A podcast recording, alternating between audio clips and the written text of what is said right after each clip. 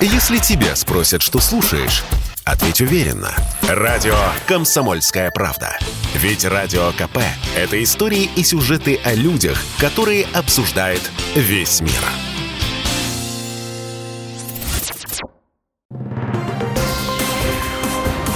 Союзное государство. Картина недели. Здравствуйте, я Екатерина Шевцова. Это «Картина недели». В ней я рассказываю о том, что произошло важного в союзном государстве. Как выдвигаемые Россией требования по гарантиям безопасности касаются Беларуси.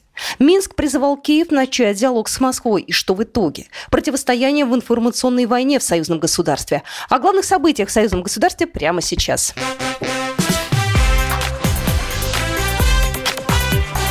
Главное за неделю. Белорусские войска не принимают никакого участия в спецоперации на Украине. Об этом заявил президент Беларуси Александр Лукашенко на оперативном совещании с военными. Ранее украинская погранслужба заявляла о, о якобы атаке своей государственной границы российскими войсками при поддержке вооруженных сил Республики Беларусь. Вот я прочитал. Около пяти утра госграница Украины на участке России и Беларуси подверглась атаке стороны российских войск, которые поддерживаются Беларусью. Мерзавцы крайне Наши войска никакого участия не принимают в этой операции. Мы тут оправдываться не будем по поводу того, что мы участвуем, не участвуем в этом конфликте. Еще раз говорю, наших войск там нет. Но если надо будет, если это будет необходимо, Беларуси и России, они будут.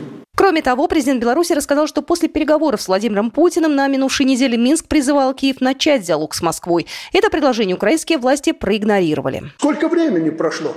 Вы разговаривали с министром обороны э, Украины, вы ему в таком же, дважды, в таком же ключе передали это все. Сегодня ночью, до операции, он попросился на разговор. Я говорю, говорите с ним. Вы ему предложили.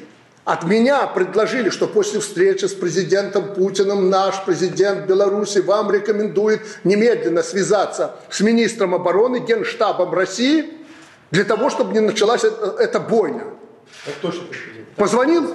Так дословно ему было доведено. Позвонил он туда? Нет. Не позвонил. Он, зная, что может начаться конфликт, он даже не позвонил в Москву.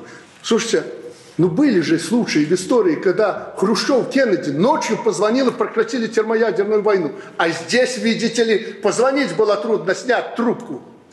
Мерзавец.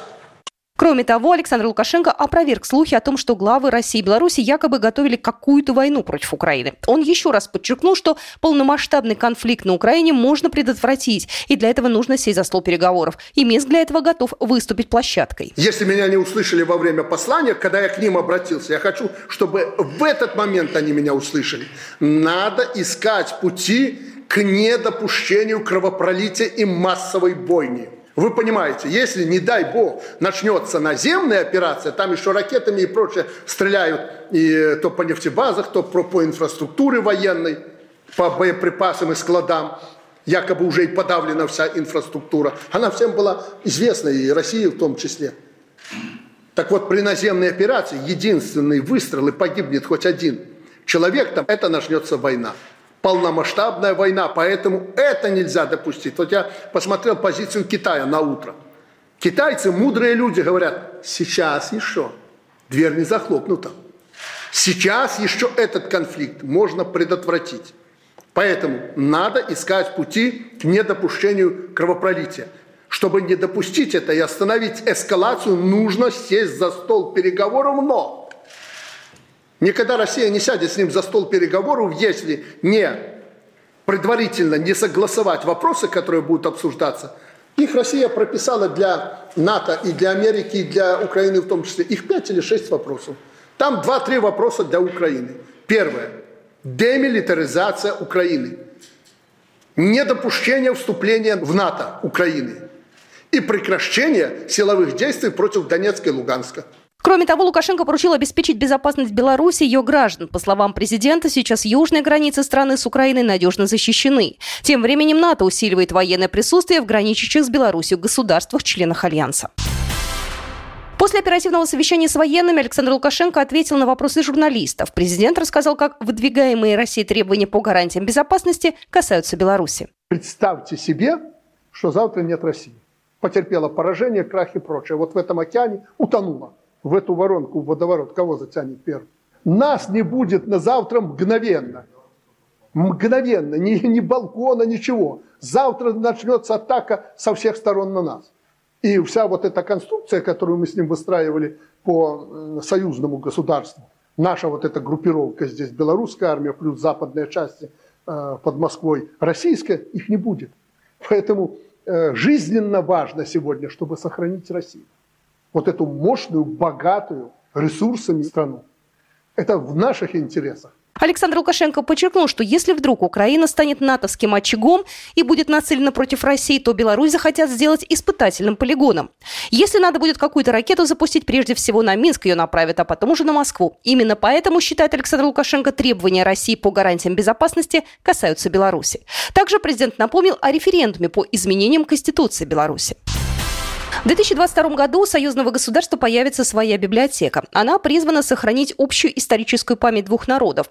О том, чем именно она будет наполнена, говорили в Минске на специально созванном совещании Национальной академии наук на этой неделе. Туда приехал с участием госсекретарь союзного государства Дмитрий Мезенцев. Это новый проект, и обсуждался он с учеными, литераторами и издателями. В электронной библиотеке союзного государства будут материалы о подвигах советских солдат в годы разных войн. Редкие ценные публикации призваны дать читателю наглядное представление о произошедших событиях и сформировать к ним отношения. Мы хотим более подробно рассказать и о партизанском движении на территории Беларуси и европейской части России. Мы хотим, безусловно, еще более внимательно вернуться к подвигу солдат Отечественной войны 1812 года, подвигу воинов Витебского и Минского полков, которые в том числе на Бородинском сражении защищали. Главная цель, которую преследует проект, сделать эту информацию доступной для широкой аудитории. И над этим будут работать ученые. Уже после совещания Дмитрий Мезенцев ответил на вопросы журналистов. Настоящих традиционно интересовало больше. Вопросы касались не только библиотеки. Что говорили в том числе о реализации 28 интеграционных союзных программ. В этом году правительство Беларуси и России должны представить Совету министров союзного государства отчет о первом этапе работы. Мы полагаем, что вскоре будет определена дата заседания Совета министров. Михаил Владимирович Мишустин примет отчеты абсолютно убежден, что они будут успешны и последовательны. Тем более, что взаимодействие республиканских и федеральных ведомств очень плотное, содержательное и партнерское на действительно основе стремления к поиску взаимоприемлемых решений. И тон этого разговора очень профессиональный.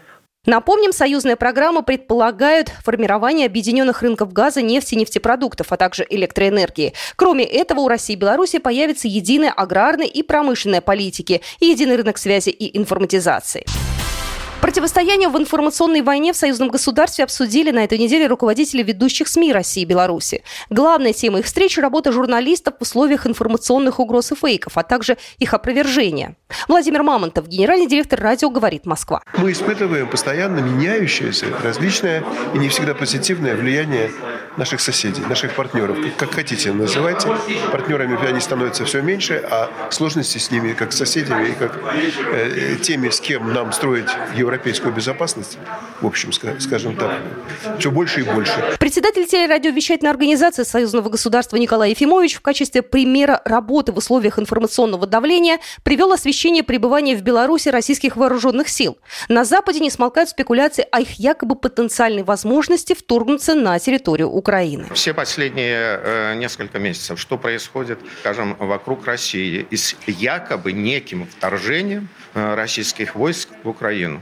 Ни одного подтверждения, хотя назывались конкретные даты, даже, э, собственно, я считаю, кощунственное э, какое-то такое, э, кощунственная такая параллель была проведена, потому что а, одни западные коллеги сообщали, что это произойдет в 4 часа утра.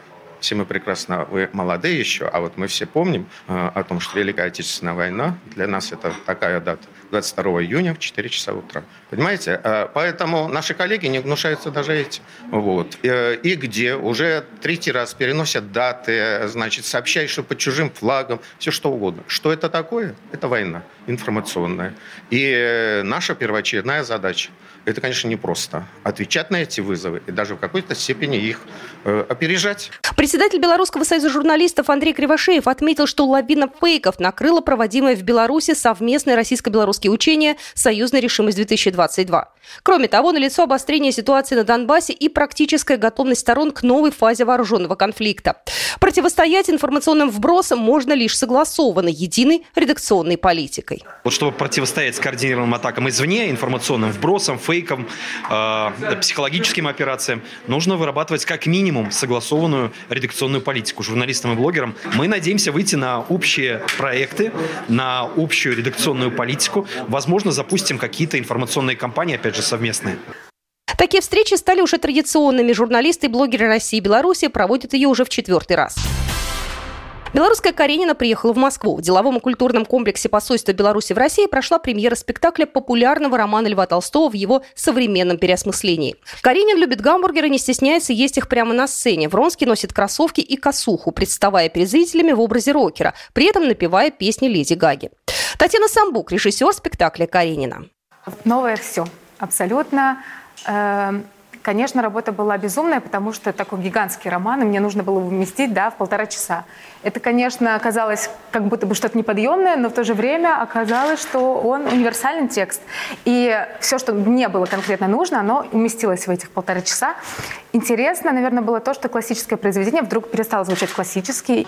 Московская премьера Карениной собрала в зале многих известных зрителей. В их числе были представители российского МИДа, правительства Москвы, посольств стран СНГ, а также председатель коллегии Евразийской экономической комиссии Михаил Мясникович и посол Беларуси в России Владимир Семашко. Спектакль поставил белорусский театральный проект 3Т-формат. Вот такие события происходили в жизни союзного государства на этой неделе. С вами была Екатерина Шевцова. Программа произведена по заказу телерадиовещательной организации союзного государства. Картина недели.